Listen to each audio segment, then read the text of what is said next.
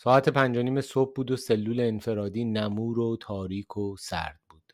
جوان 27 ساله لاغری در گوشه سلول مثل جنین داخل شکم مادر زانوانش را در بدنش جمع کرده بود و روی نیمه چپ بدنش روی زمین پشت درب سلول افتاده بود. صورتش بر اثر ضربات مشت و سیلی چنان ورم کرده بود که سفیدی چشمانش دیده نمی‌شد. میان خواب و بیداری با صدایی گرفته و خفیف ناله می کرد. لبخند ظریفی روی لبان پاره و کبودش نقش بسته بود. گویی برای نگاه داشتن آن لبخند درد زیادی را متحمل می شد.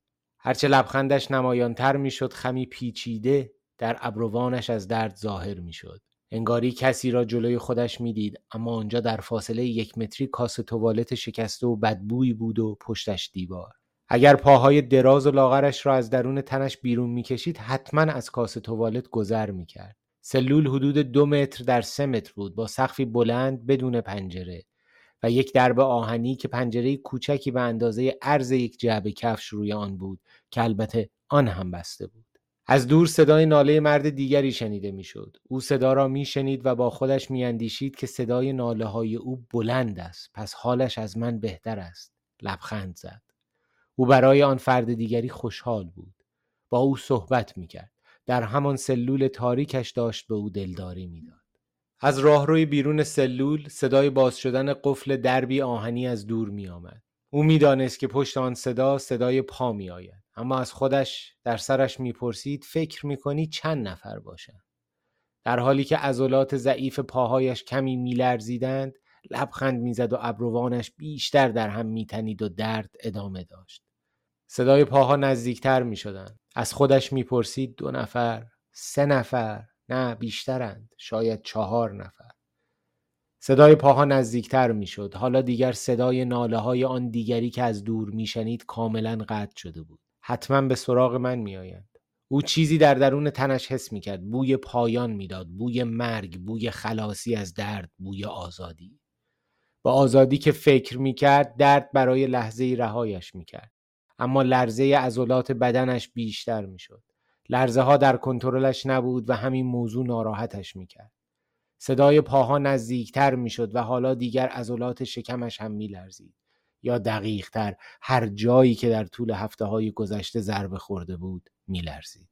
صدای پاها به پشت سلول رسیدن اما یکی هنوز داشت میآمد. او سنگینتر میآمد و انگار که دمپایی به پا داشت. کم و بیش پاهایش را به زمین می‌کشید. صدای این پاها را میشناخت. حسش دروغ نمی‌گفت. آزادی نزدیک است. رهایی به سراغ او میآمد. خوشحال بود اما تنش هنوز سخت میلرزید. همان کسی که هنوز به پشت درب سلول نرسیده بود گفت بیاریدش بیرون. لحظه ای بعد پنجره کشویی محکم باز شد و نور راه رو به داخل سلول افتاد. اما او پشتش به درب بود و نمی‌توانست حتی سرش را بچرخاند. درب کشویی دوباره بسته شد و بلافاصله صدای قفل درب سلول باز شد. مردی که در آستانه درب ایستاده بود گفت افتاده رو زمین. صدای همان که از دور می آمد نزدیکتر شد و پرسید هوش است مرد جوان بیست و چند ساله‌ای با چشمان ناموزون و ریش پرپشت و تا حدودی فر با شلوار پارچه‌ای قهوه‌ای و پیرهنی که به نظر آبی روشن یا سفید چرک بود و به تنش گشاد می‌زد دلا شد و از بالا به صورت جوان بر زمین افتاده نگاهی کرد و گفت بله حاج آقا فکر می‌کنم بهوشه. حاج آقا به پشت درب رسیده بود و سایه چاق و سنگینش درون سلول افتاده بود. جلو نیامد. از همان چند قدمی درب سلول گفت بلندش کنید بیاریدش بیرون. لحجه داشت اما جوان نمی‌توانست بگوید این لحجه کدام تبار ایرانی است.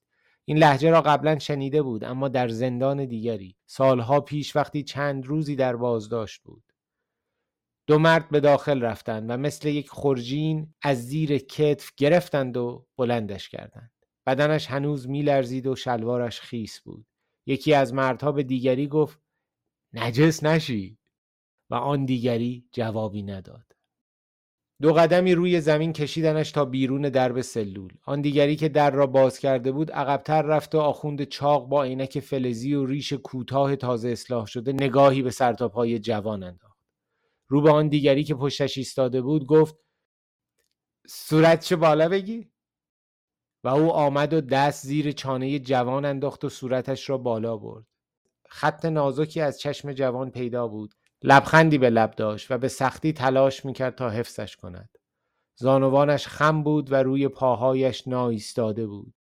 آخوند رو به جوان با لبخند و لحنی مهربانانه گفت حالت که خوب است به حمدالله. لبخند هم که می‌زنی شکر خدا. پس خیلی هم بهت سخت نگذشته آقا آرمان. فقط قدت کمی آب رفته. وقتی آمدی اینجا قدت بلندتر بودی.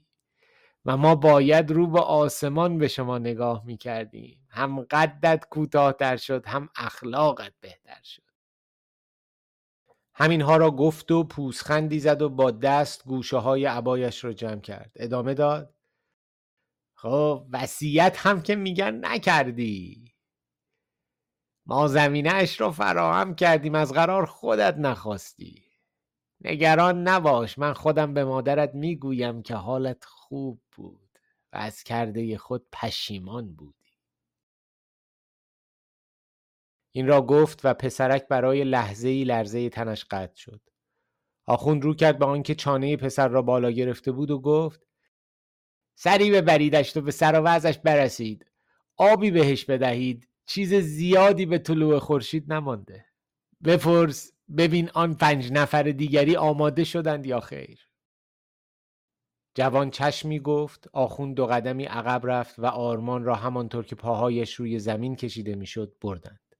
در راه آن فرد سوم بیسیم کوچکی از جیب گشاد شلوارش بیرون کشید و پیچ رادیو رو باز کرد و در بیسیم پرسید آن پنج نفر آمادند و چند لحظه ای بعد صدایی پاسخ داد. بله. پرسید شش سرباز بیایند؟ که سری جوابش در ویسیم داده شد. احمد چرا سوال بی ربط می‌پرسی؟ معلوم شش سرباز. بعد از گذشتن از دو راهرو و سه یا چهار در به راهروی بزرگتری رسیدند. آرمان را به داخل اتاق بزرگی مثل اتاق بهیاری بردند. مرد دیگری با روپوش سفید پزشکی یا پرستاری آنجا بود. آرمان را روی صندلی نشاندند. مرد روپوش سفید رو به یکی از آنهایی که پسر را آورده بود اشارهی به میز پشت سرش کرد که رویش پارچه آب و لیوان فلزی بود و گفت باقی یه لیوان آب بهش بده. دیوار پارچ عرق کرده بود. باقی به سمت میز رفت و لیوان را از آب خنک با چند تکه یخ پر کرد و به سمت آرمان آمد. آن دو نفر دیگری دو سوی آرمان ایستاده بودند. یکی با دست شانه های آرمان را گرفته بود تا نیفتد. دکتر سرنگی را که از قبل پر شده بود از روی میزش برداشت و جلوی آرمان آمد و رو به همان که اول در به سلولش را باز کرده بود گفت هنوز وصیت نکرده؟ آخر این چه مردنیه؟ هوای داخل سرنگ رو خالی کرد. رو به باقی گفت کمی آب به سر صورت و پشت گردنش بزن تا جونی بگیره. و به دیگری گفت دستش را بگیر. رو به آرمان کرد و گفت تکون نخوری سوزن بشکنه اینجا بمیری خونت بیفته گردن من. این آمپول سر حالت می‌کنه و لحظه های آخری آروم میشی. رو به پسر گفت نمیترسی؟ که با گفتن همین جمله بدن پسر لرزه های ریزش شدیدتر شد. دکتر گفت لرزه هاتم کم میشه. او با سر اشاره کرد به باقی و آن دیگری. دست راستش را سفت گرفتند. و آستین گشاد پیرهنش را بالا زدند و دکتر سوزن سرنگ را در بازوی آرمان فرو کرد.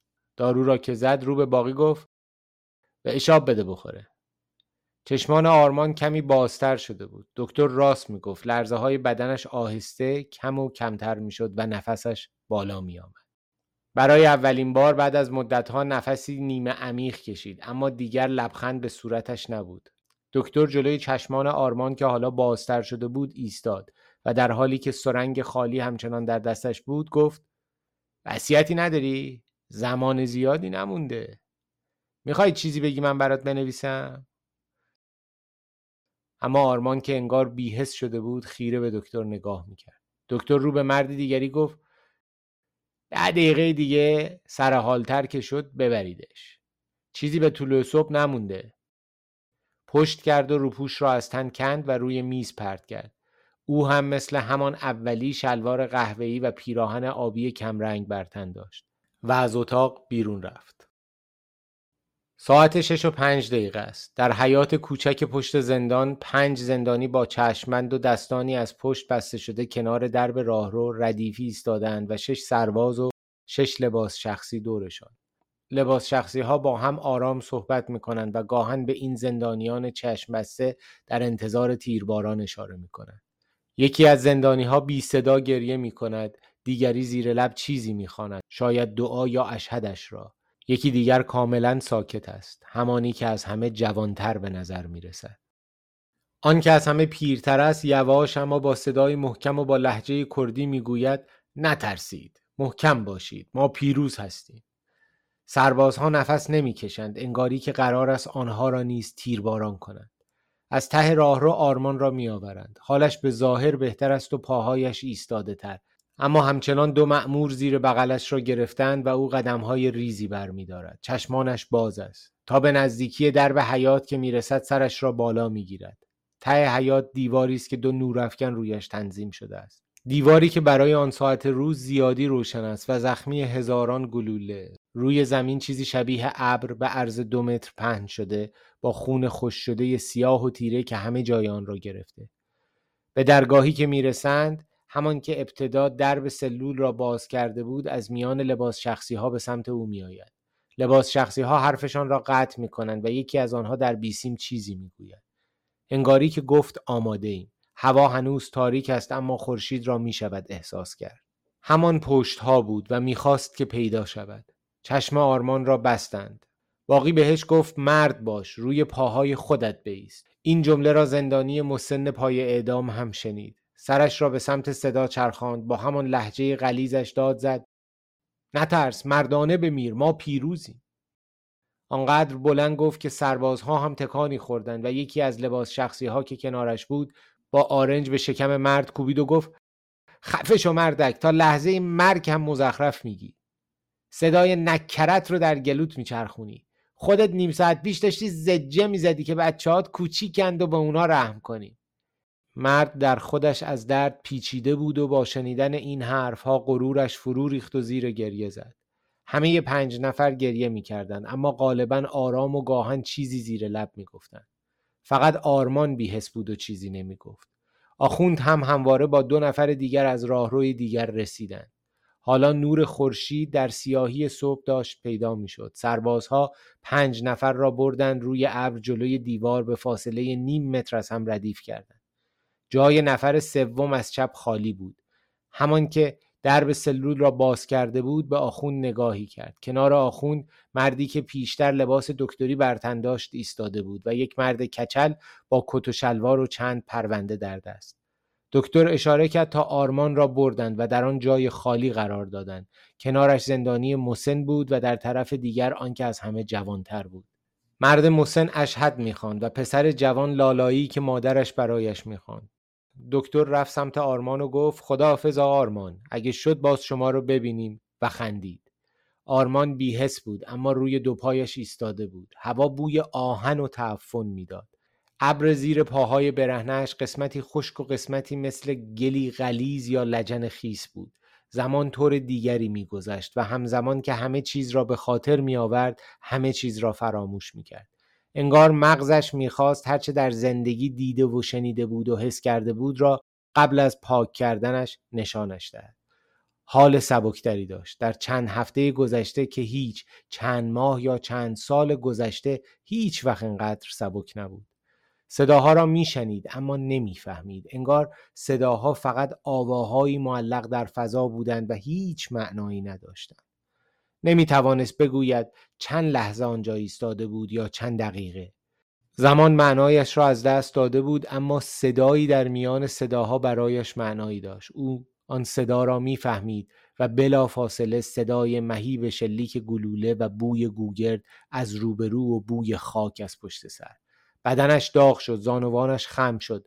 با دست و چشمانی بسته ابتدا زانوانش به ابر زیر پا رسید. بعد صورتش بود که به ابر خیس و گرم خورد.